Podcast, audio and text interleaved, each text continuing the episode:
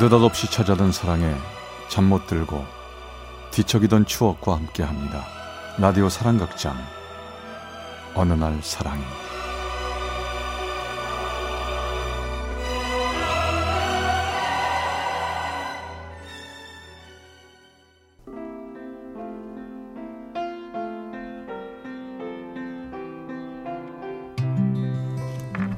사랑의 체험수기 어느 날 사랑이 제 109화 두려움 없는 사랑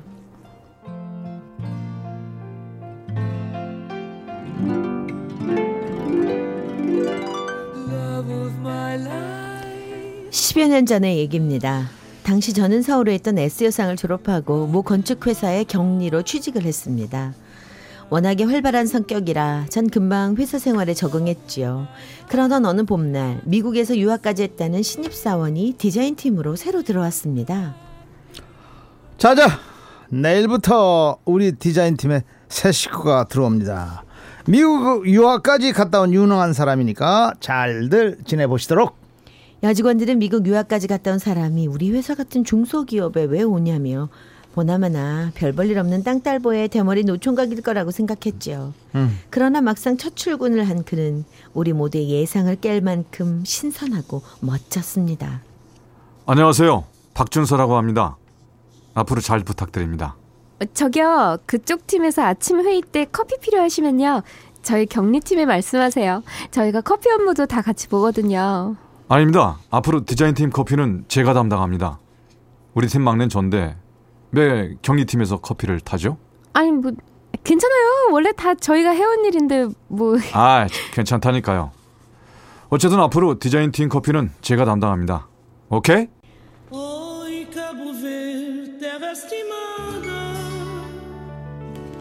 사람이 사람을 좋아하는 일이 그렇게 아무런 이유 없이 갑자기 찾아오는 일이란 걸 전 그때 처음 알았습니다.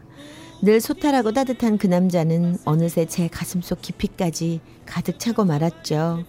그러던 어느 여름날 퇴근을 하고 막 회사 앞을 나서려는데 갑자기 소나기가 막 내리는 겁니다. 어, 어떡하지? 아, 나 오늘 우산 안 가져왔는데 아, 걱정 마세요. 아, 저 우산 있어요. 어머 박준서 씨 어, 저 지하철 타고 가시죠.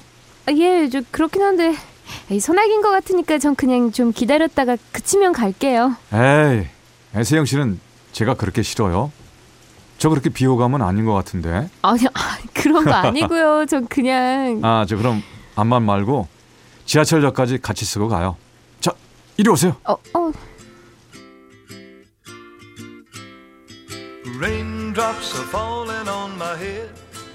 그렇게 그 사람은 우산 속으로 저를 끌어당겼습니다. 비좁은 우산 속이 그렇게 낭만적인 곳이라는 걸 저는 그날 처음 알았습니다. 우린 그렇게 서로의 체온을 느끼며 비 오는 거리를 걸었습니다. 지하철역에 다 왔을 때 그는 우산을 잡아 얼른 내 손에 쥐어주며 이러더군요. 나중에 비 맞으면 안 되니까 우산은 세영 씨가 가져가요. 어, 아니에요. 전 괜찮은데. 아이, 저야말로 괜찮아요. 자, 그럼 내일 봐요. Are falling on my head and they keep falling. But there's one thing. 빗속으로 사라지는 그의 모습을 전 한참을 뚫어져라 바라봤습니다. 우리는 그렇게 좋은 친구, 사랑하는 연인이 되었습니다. 그렇게 보낸 꿈 같은 3년의 시간, 어느덧 그의 집에서도 저의 존재를 알게 되었습니다. 그리고 저를 저녁 식사에 초대하더군요.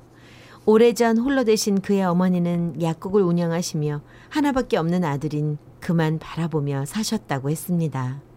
안녕하세요. 김세영이라고 합니다. 어, 그래요. 반가워요. 우리 준서 말대로 참 이쁘게 생겼네. 아, 아니에요.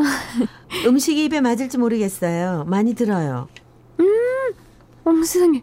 어, 너무 맛있어 보여요. 어, 감사히 먹을게요, 어머니. 어머니? 아, 아가씨가 참 성격도 좋네. 당연하죠.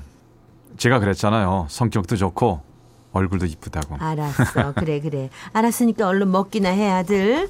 응? 국 식어요. 네. 어쨌든 고마워 엄마. 우리 세영이 먹으라고 이렇게 음식도 많이 차려주시고. 당연히 그래야지. 우리 아들 손님인데. 그럼 많이 들어요.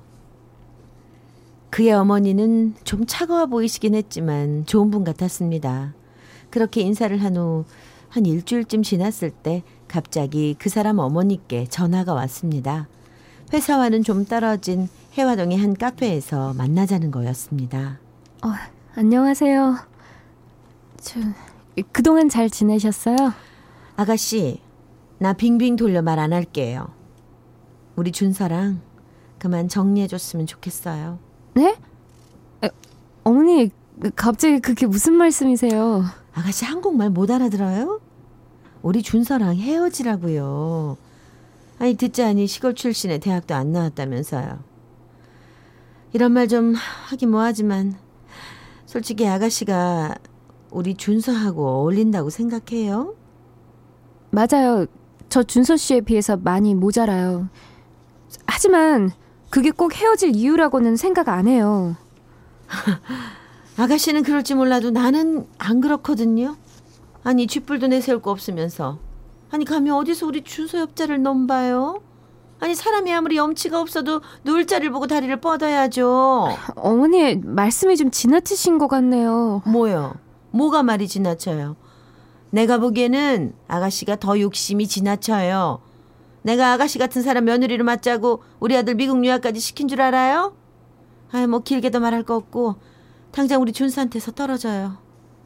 나도 이렇게 험한 말 더 이상 하고 싶지 않아요. 어, 저, 저 저기 잠깐만요. 어머니.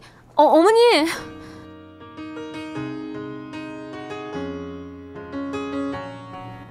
그렇게 매섭게 쏘아붙이고 그의 어머니는 자리를 뜨셨습니다. 저는 한참을 그 자리에 멍하니 앉아 있었죠. 사람들이 보던 말던 제 눈에서는 하염없이 눈물이 흘렀습니다. 제겐 너무 과분한 사람이라는 거 저도 잘 알고 있었습니다. 하지만 그의 어머니께 그런 말을 듣고 나니 너무나 화가 나고 도저히 참을 수가 없었습니다. 전 그래서 그를 만났죠. 어제 나 준서 씨 어머니 만났어. 정말 무서운 분이시던데. 응? 그게 무슨 소리야? 우리 엄마가 왜? 어머니가 아무 말씀 안 하셔? 아니, 무슨 말씀? 자기 어머니 정말 무섭다. 나보고 자기랑 헤어지라고, 자기한테서 떨어지라고 거의 협박까지 하셨었어. 뭐야? 어, 우리 어머니가? 그래서 나 자기랑 다시 생각해봐야 할 것 같아. 나 자기보다 못한 조건인 거 알아. 하지만 자기 좋아한다는 이유로 내가 왜 그런 모욕을 당해야 해? 난 안 해. 난 싫어. 미안해, 세영 씨. 사실 우리 어머니가 워낙 좀 성격이 강하셔. 하지만 어머니 때문에 우리가 헤어진다는 거 말이 안 되잖아. 어머니 내가 설득할게. 시간이 얼마가 걸리든 내가 꼭 설득할게.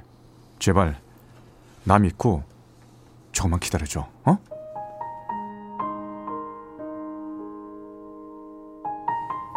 그랬습니다. 그의 어머니가 너무나 미웠어도 그 사람을 만나면 헤어지겠다는 마음은 금세 사라져 버렸습니다. 그만큼 우린 서로를 사랑하고 또 사랑했습니다. 미안해, 세영 씨. 우리 어머니 때문에 많이 힘든 거 알아. 하지만 세영 씨가 아파한 만큼 힘들어한 만큼 내가 더 사랑할게. 알아.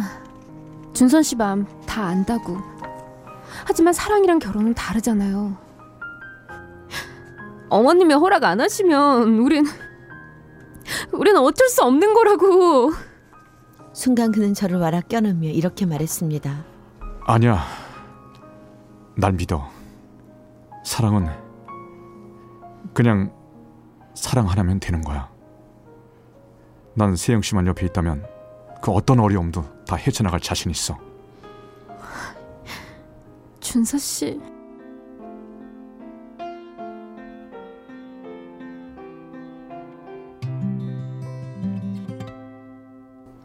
결국 우리 둘은 몇 년간을 노력했습니다. 저는 어머니 앞에 떳떳한 며느리감이 되기 위해 야간 학원에 다니며 늦게나마 모 여대 식품영양학과에 당당히 입학을 했습니다. 그동안 그 사람은 끊임없이 어머니를 설득했고요. 우리는 5년이라는 긴 시간의 설득 끝에 마침내 결, 결혼에 골인했습니다.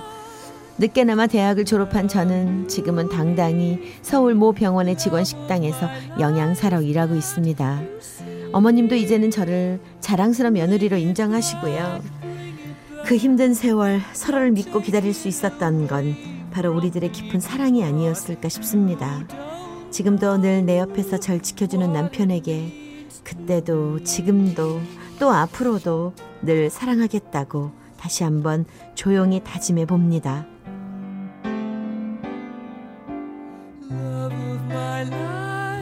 아유. 양천구 신정동의 배모 씨가 보내주신 사연이었습니다. 어느 날 사랑이 제 109화 두려움 없는 사랑 편이었습니다.